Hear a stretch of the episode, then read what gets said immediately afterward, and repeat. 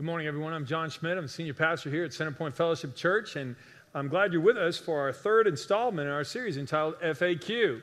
We're addressing in this series a number of frequently asked questions. People ask me all the time via email or they drop by my office. And today, inside your bulletin, you will find an outline for today's question at the top. Why do bad things happen? Or people come in and say, if God is so good, then why does my life hurt so much? I mean, why is there evil in the world? How do you answer that? It's a good question. And today, I hope to give you some pretty good answers from God's Word. And today's message, and by the way, if you need a pen to fill in the blanks on your outline, just raise your hand. Our ushers will be coming up down the aisles, and you can fill in the blanks, take some notes in the margins, and I hope you do that. But today's message is kind of front-end loaded with some bad news, and we end with some good news, kind of a good news, bad news message today. It's kind of, I'm reminded of a story of a guy who went to see the doctor, and he asked the doctor, hey, it was kind of urgent that you see me. What's up? And he said, well, I have some good news and I have some bad news. And he said, what's the good news? Well, the good news is we got your lab results back and you only have 24 hours to live. And he goes, that's the good news. What's the bad news? Well, the bad news is I couldn't get a hold of you yesterday. But anyway,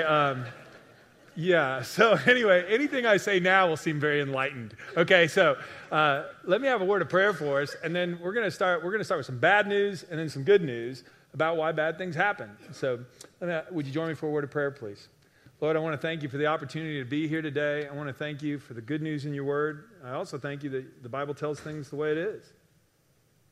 And Father, I pray that today you'll speak and move me out of the way, and we'll understand a little bit better about why sin hurts so bad and why pain and evil exist in our world.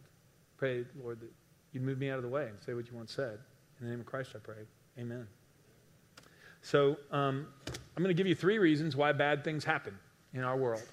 First of all, bad things happen because some of the pain and suffering in our lives occurs because we have a powerful enemy, the devil, who is tirelessly seeking to destroy us. The Bible says we are not alone. There is a fallen angel among us, and he has minions helping him, other fallen angels. He's the ruler of them. He's the devil. Peter, one of Jesus' disciples, said this, "Stay alert, watch out for your great enemy, the devil. He prowls around like a roaring lion looking for someone to devour." You used to live in sin, Paul wrote the Ephesians, just like the rest of the world, obeying the devil, the commander of the powers in the unseen world. There's a whole unseen world, there's a spiritual battle going on all around us. The devil is a spirit at work in the hearts of those who refuse to obey God. And so some of the pain and suffering in our lives occurs because we're not alone. There's a devil and there are demons.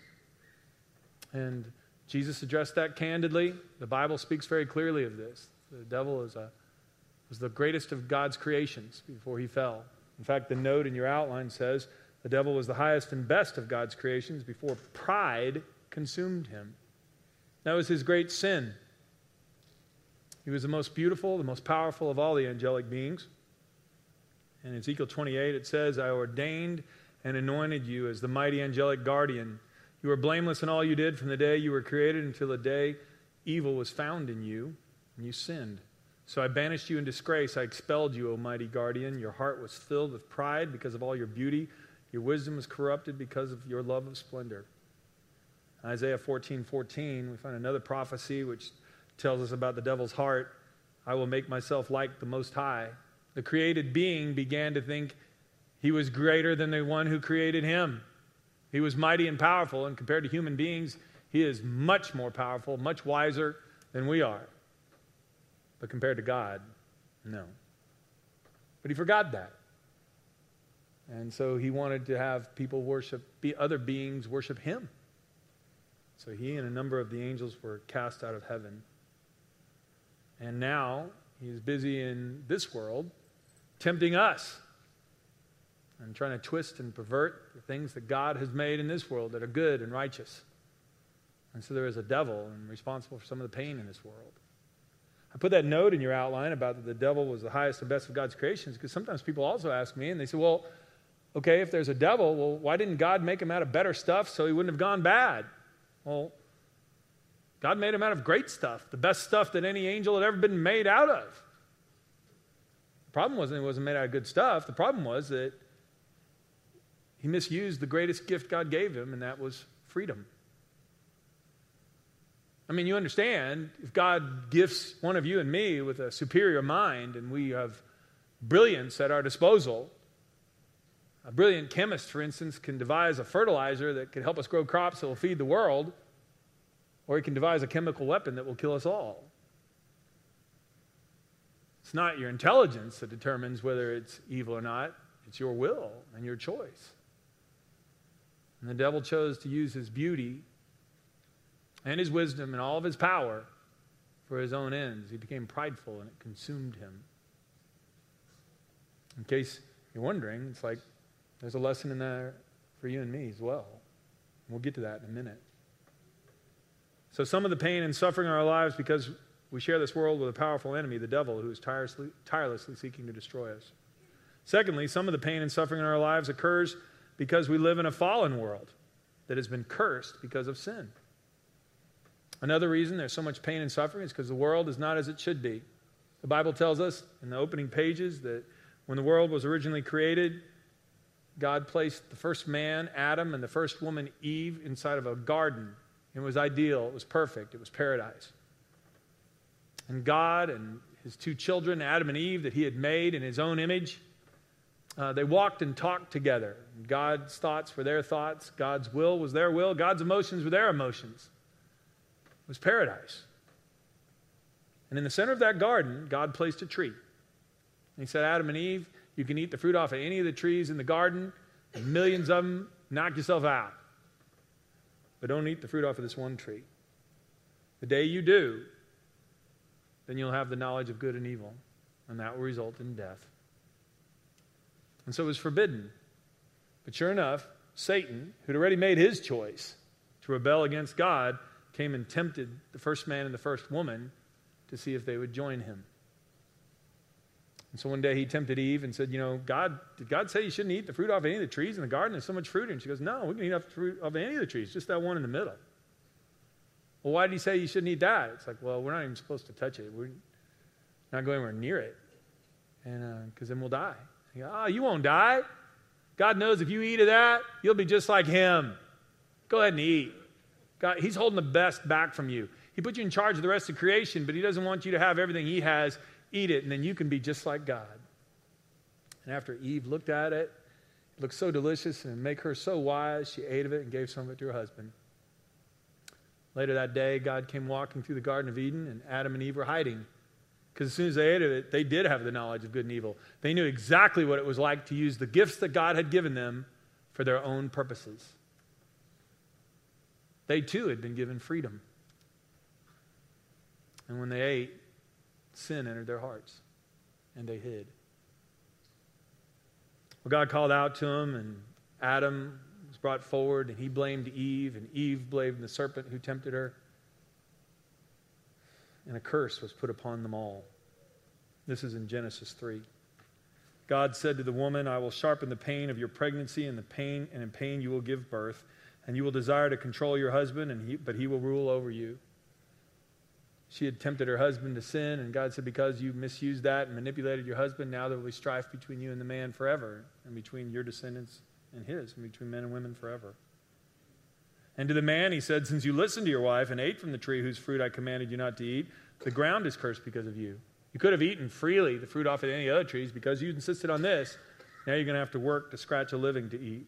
All your life you'll struggle to scratch a living from it. It'll grow thorns and thistles for you, though you will eat of its grains. By the sweat of your brow you will have food to eat until you return to the ground from which you were made, for you were made from dust, and to dust you'll return. If your goal was to be like God, then I'm going to set a permanent remarker. I'm the one a permanent reminder in your mind. I made you from the dust, and to the dust you will return. And we will get this straight. And so now the world, they were cast out of the Garden of Eden, and the world they entered was a hostile world. Romans 8:20, Paul says, against its will, all creation was subjected to God's curse. And so a lot of the pain and suffering that we have in this world is because we live in a fallen world. And that's why there are floods and famines and lightning storms, all this stuff. And this is why that happens. And that's why we all die. And so, because we live in a broken world. Now, I'm often asked, then a follow-up question, well, then why did God ever put the tree in the garden in the first place? I mean, why didn't he just If you leave the tree out, they wouldn't have made a choice. It would be hunky-dory. Well, God put a tree in the middle of the garden because, and the note explains it to you, because Adam and Eve, he wanted them to have a choice. Because love is always a choice. And God wanted children, not robots. I mean, you and I know what true love is. True love is a choice. On wedding day, when I placed the ring on my bride's finger, I told her, I said, I love you, and forsaking all others, I cleave only to you. Forsaking all others. And I asked her to make the same commitment to me. No other guys, just me. She's choosing me above all other men. And I'm holding you to it, okay? I'm holding her to it. I have every right to. That's a marriage vow. And that's what love is, saying, I love you. But it wouldn't mean much if there wasn't any other choice. I mean, think about wedding day. I'm putting the ring on your finger. You be faithful to me? Well, I guess so. I don't have anybody else. Yeah, I love you too, baby. Wow. And love's a choice, or it's not love. And if you have a choice to love, you also have a choice to go another way. Jesus said, those who accept my commandments and obey them are the ones who love me, and because they love me, my Father will love them, and I'll love them and reveal myself to each one of them. Love is a choice if we obey. But many people insist, no, you could still have a world. I just wanted God to create a world where I can make real choices, just no consequences. Where I can do whatever I want, be as selfish as I want, eat as much as I want, drink as much as I want, spend as much as I want, but never gain weight, never get drunk, never have any problems, never run out of money. That's the kind of world I want. Well, that's not a real world. That doesn't even work in Monopoly. I mean, that's just not a real world. But if we want a real world where people make real choices, then there are consequences. And the alternative would just be machines. I mean, God could have made us all cell phones. I want you to call me the most handsome man in the world. You would like me to call you the most handsome man in the world?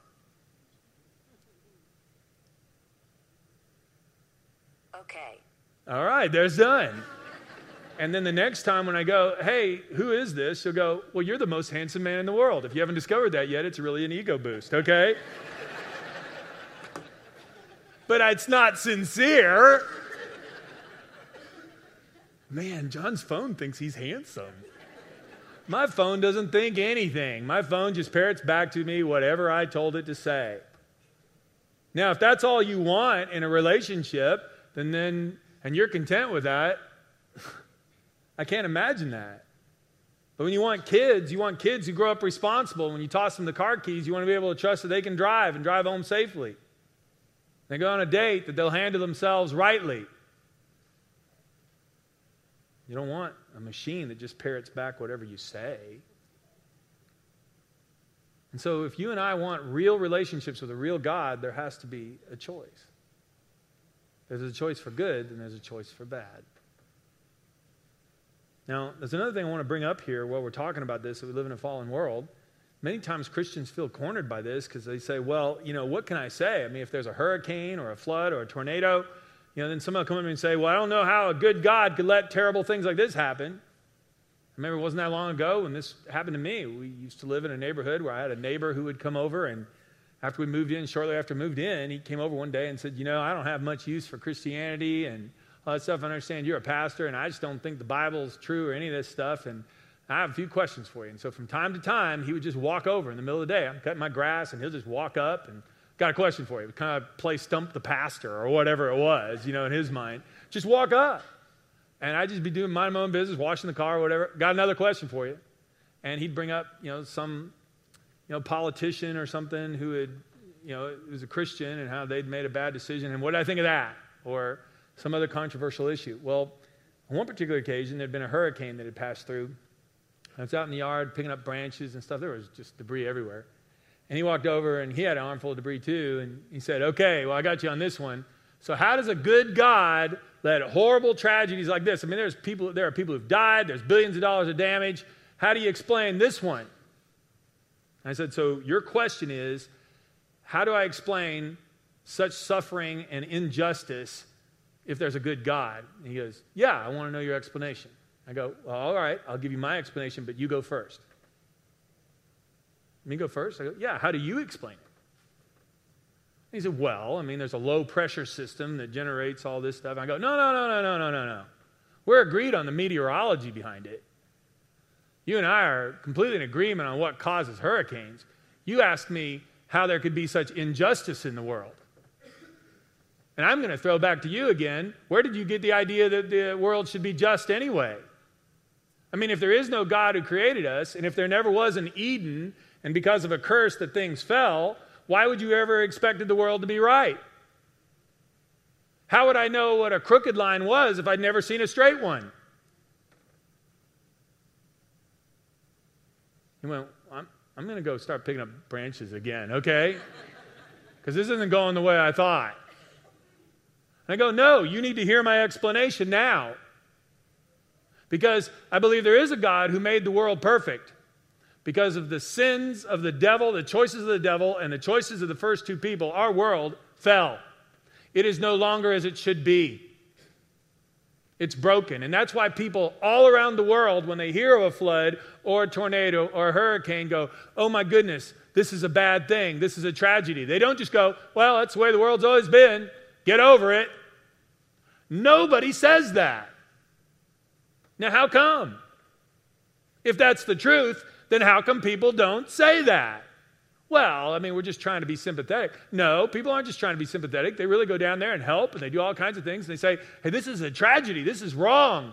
The world shouldn't be this way. Well, that only makes sense if it wasn't originally that way. But if it always was that way, sure it should. It all happened by accident. It's not going anywhere, and one day the sun's going to blow up and we're all going to die. The end. But when a tragedy happens, we go, hey, this isn't right. I said, you get your idea of justice because there is a just God, and you get the idea the world's wrong because it was once right. In just a minute, you're going to hear a wonderful promise that God's going to make it right again. So the next time somebody tells you that all this stuff in the Bible, why is that even necessary? Well, it's very necessary if you and I are going to explain why there are bad things in the world and why it feels wrong when tragedy happens. Because it makes no sense to call it a tragedy if it's always happened, going to happen again, and we ought to just get used to it. Then just say that and quit pretending to care for people. But if the world was perfect and it's fallen because of sin, then we want to do all we can to help alleviate the pain of the people suffering from those consequences. Now that brings us to point three. Some of the bad things in our world happen because there's a devil. And I didn't even mention this before, but I saw an interesting thing on the History Channel not long ago where they were talking about the Nazis and their horrible treatment of prisoners and concentration camps. I mean, just atrocity after atrocity after atrocity. And this historian, they asked him, well, what drove these Nazis to do all that? And he said, look, you're going to have to ask a theologian on that one. I'm just a historian because this crosses the line into evil. So I'm not a religious man, but there's got to be a devil.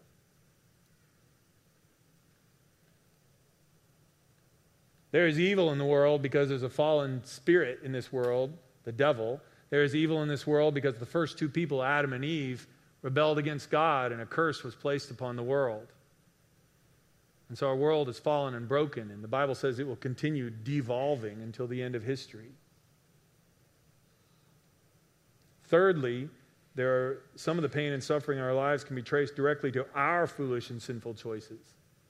I could be mad at the devil, and I could be mad at Adam and Eve, and sooner or later I got to be mad at myself. Because a lot of the pain that I experience in my life is due to my own sinful and foolish choices. And the same's true for you. When James was writing, he wasn't writing to Adam and Eve. He said, what's causing all the quarrels and fights among you? Don't they come from the evil desires at war within you? You want what you don't have. You scheme and kill to get it. You're jealous of what others have, but you can't get it. So you fight and wage war to take it away from them. Wow, that sounds kind of like the world in which we live. I mean, if this is all useless mythology, that sure makes sense. I mean, I saw a guy with a t-shirt on not that long ago, and it said, bad things happen because you're stupid and you make bad choices. And the reason some of us laugh is because there's some truth in that. At times we are stupid and we make terrible choices. Other times we're not stupid, we're sinful and wrong, and we make choices just because I don't want to do it your way. And this is better for me, and I'm taking it. I don't care what happens to you. And so then you have people that will pretend that they can live whatever life they want to live, and their sin is their business. If I sin, it's none of my business, not impacting you. If I drink and get drunk, and then I drive in my car that I paid for, and I drive down the road and happen to slam into a school bus and kill 12 children, what does it matter to you? Well, it matters a lot because I care about those children. But it's just my life.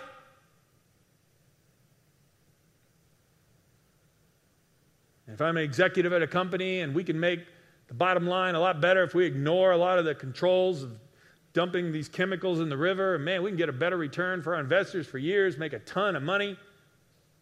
What does it matter to anybody else until 10 years later the people downstream are all getting cancer? Hey, what's it to you? Well, if you live downstream, it's a lot. And so there's this lie out there too that I can live my life however I want and have no consequences. But I want a real world with real choices, and if I do real good, I want people to really reward me. Just if I do bad, I don't want anybody to know about that or have any consequences. I want all the good, none of the bad. Is that a real world? The Christian view deals with reality, not fantasy. If anybody ever tells you, well, the Bible's just full of myths and fairy tales, well, if they're asking you to believe in a world where you can sin with impunity and every man's an island and people can live however they want and it won't impact anybody else, say, what fairy tale are you believing? We're not the ones with the fairy tale. And that brings us to the note in your outline. Our sinful actions have consequences for ourselves and others. A man reaps what he sows. The one who sows to please his sinful nature, from that nature will reap destruction. The one who sows to please the Spirit, from the Spirit will reap eternal life. A lot of us, when we're in college, we go out and I'm just sowing my wild oats, and then we spend the next 20 years praying for crop failure. Yeah, what happens in Vegas stays in Vegas until the credit card bill comes next month. Hey, that didn't stay there. Hey! No, it didn't, did it? It's important to note that the same free will that makes genuine love possible also makes sin and evil possible.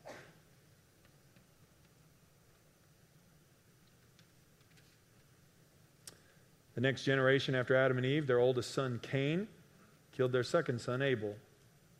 Cain and Abel had both offered sacrifices to God.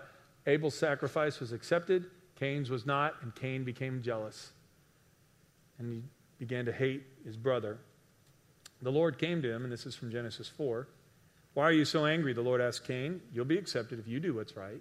But if you refuse, then watch out. Sin is crouching at your door, eager to control you, but you must subdue it and be its master. But one day Cain attacked his brother Abel. He went out in the fields, and Cain attacked his brother Abel and killed him. One generation from Eden, you have murder. Murder. Cold-blooded, premeditated murder. How is that possible? Why did God create evil? He didn't. He created people in his own image, and he gave them a precious gift, freedom, because he wanted them to choose to love him. But if I have the freedom to choose to love, I also have the freedom to choose to hate. If I have the freedom to choose to do what's right, I have the freedom to choose to do what's wrong. This is a real world with real choices and real consequences. And any real love worth having demands that we be allowed to choose. Romans 6, Paul says the same thing. Don't you realize that you become a slave of whatever you choose to obey? Please underline choose to obey. You can be a slave to sin, which leads to death, or you can choose to obey God, which leads to righteous living. You can choose. And over again here, if you have been attending Centerpoint for a while, we're always going to bring you to a life application point of making a choice. Following God is a choice. Loving God is a choice, because love is always a choice. And you and I are going to have to make up our minds whether we're going to love him or not. So there's suffering and pain and evil in the world because there's a devil. There's suffering and pain and evil in the world because we live in a fallen world. It's broken. There's suffering and pain and evil in the world because we're sinners and we make sinful and foolish choices. That's the bad news. Here's the good news. God has a plan to deal with all of it and set it all straight. This is point 4 in your outline. The Bible reveals God's plan to punish the devil, overcome sin and evil, and restore creation. God has a plan. That's what the Bible records for us. God's plan to set things right again. Adam and Eve made a choice. The devil made a choice. Well, God made his choice too. First of all, let's start with the devil. God will punish the devil forever in hell. Jesus said that hell, the lake of fire, was created as a place of punishment for the devil and his angels. Revelation chapter 20, a glimpse of heaven is given, and also the ultimate fate of the devil is proclaimed here. Then the devil who had deceived them was thrown into the fiery lake of burning sulfur, joining the beast and the false prophet, and there they will be tormented day and night forever and ever, and the devil gets his. There will come a day when things are set right, and the tempter will no longer be able to tempt. The deceiver will no longer be able to deceive.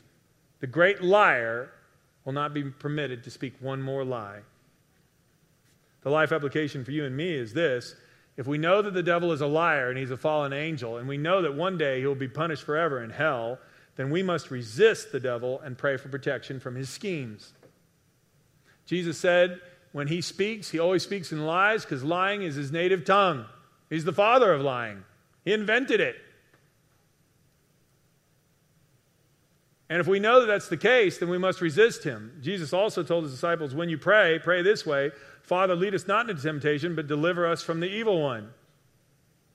We can pray for protection. We can stand against him. And it's another reason that people have these blue shirts on. We want to remind you that you and I can be in a small group. We talk about connect groups here. We talk about the advantages of connect groups are these. You can have connection and build new friends. You can have protection and growth, and you can serve. Well, the protection comes out of this area where you and I need protection from the devil and his schemes. One day my boss makes me upset, and I go home, and I'm mad. I'm going to be angry at my boss, and next day I'm going to quit and give him the what for. And then I have a connect group that night, and I talk to somebody afterward, and this is what I'm thinking about doing. And they pull me aside and go, hey, can we talk before you go in there? And after we talk and pray for a while, it's like, wow, that could go really, really, really wrong. But if I wouldn't have had a friend, and if I wouldn't have spent some time cooling off, and if I wouldn't have had a chance to talk this through, maybe I wouldn't have had the strength to resist the devil and his schemes, because he's whispering in my ear the whole time, quit, tell your boss off, yeah. But now we know. And we must resist him. So God will punish the devil forever in hell. Secondly, God will restore creation to perfection forever in heaven. Eden was lost. In heaven, Eden will be regained. The creation looks forward to the day when it will join God's children in glorious freedom from death and decay. John, writing again after he'd seen the devil punishment, he wrote, punished and received that punishment forever in hell, he wrote, I saw a new heaven and a new earth, for the old heaven and the old earth had disappeared. I heard a loud shout from the throne saying, look, the home of God is now among his people. He will live with them, and they will be his people. God himself will be with them. He'll remove all their sorrows. There'll be no more death or sorrow or crying or pain. For the old world and its evils are gone forever. And the one sitting on the throne said, look, I'm making all things new. And will you circle the word new?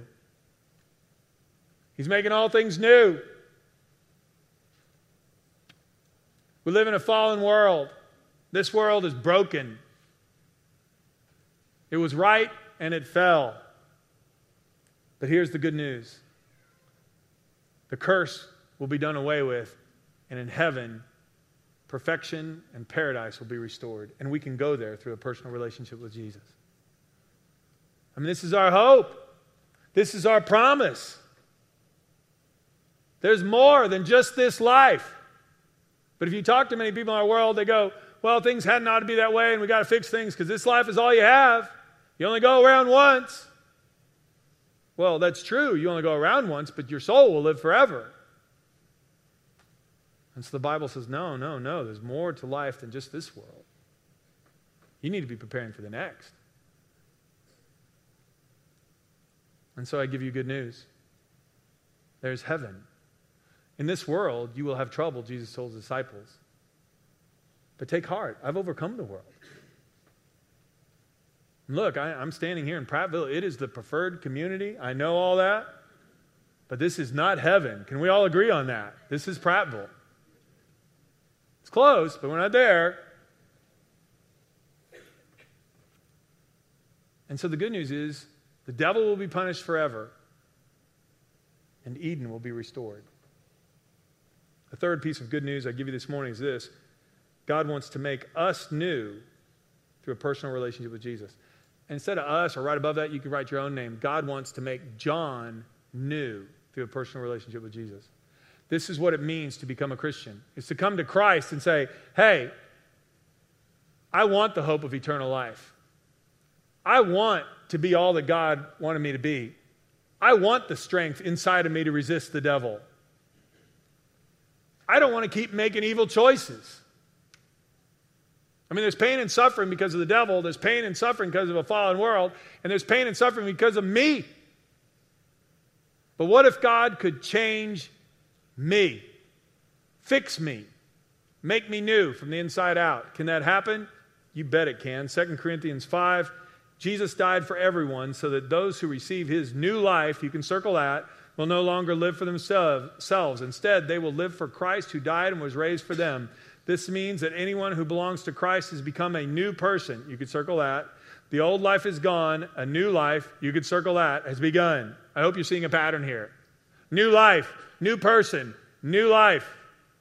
And he gave us this wonderful message of reconciliation. So we are Christ's ambassadors. God is making his appeal through us. We speak for Christ and we plead, come back to God. God made Christ who never sinned to be the offering for our sin so we could be made right with God through Christ. And if you come to Christ, he'll forgive you your sins. He'll place his Holy Spirit inside of you and he'll change you from the inside out, not only to prepare you for heaven someday, but so you can be doing his will this day. He'll give you the desire to obey him and the strength to do it. If that sounds like a good deal to you this morning, would you say amen? Amen. We live in a fallen world.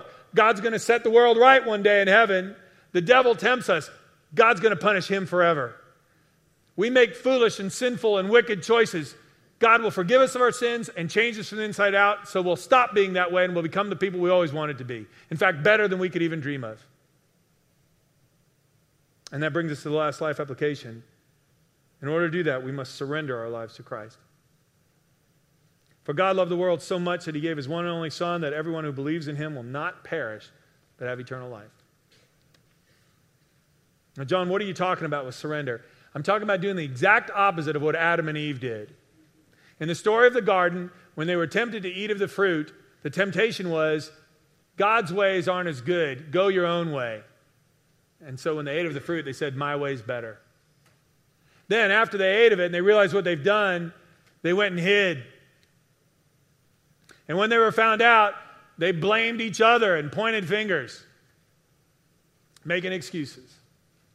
So to surrender to Christ is to do the exact opposite of that.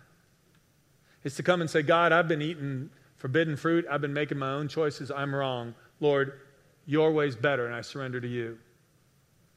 And Lord, I'm not going to point fingers at anybody else. I'm going to take responsibility for my own life. I'm a sinner, Lord, and I need a Savior. Forgive me. I surrender my life to you. And thirdly, I'm not going to go hide.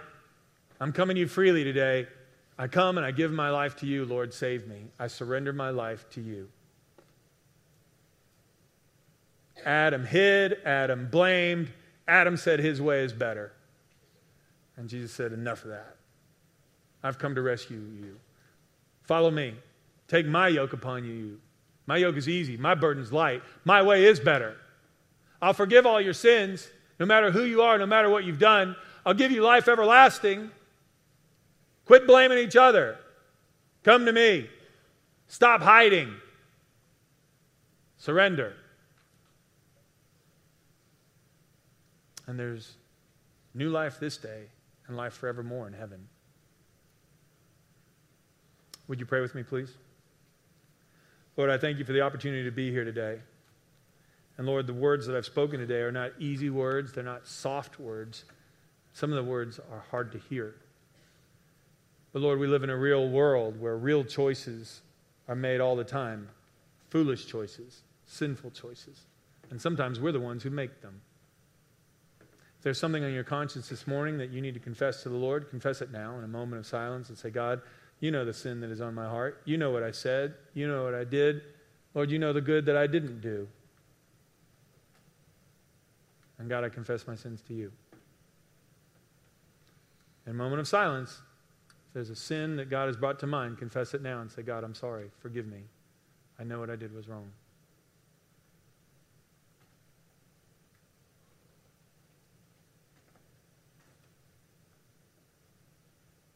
Oh, Father, we ask that you would lead us not into temptation, but deliver us from the evil one. He's all around us, whispering things in our ears, lies, falsehoods, manipulations. And oh God, I pray that we will resist him. I pray that you will give us strength and you will enable us to see the truth. I pray, Lord, you would give us good friendships with other Christians who can help us and stand by us and guard us, warn us. Lord, lead us not into temptation, but deliver us from evil. And Lord, I pray that you will use the trials and difficulties of this life to prepare our souls for eternal life with you in heaven. Lord, I thank you for the promise of a new heaven and a new earth. No more weeds, no more death, no more hurricanes, no more pain. And God, all this is possible because of you and your gracious gift through Lord Jesus. I thank you for the promise of heaven. And I thank you, Lord, the devil will get his in hell. No, Father, I pray that you will allow me to serve you faithfully. Make me new every day. And Father, show me how you want me to live.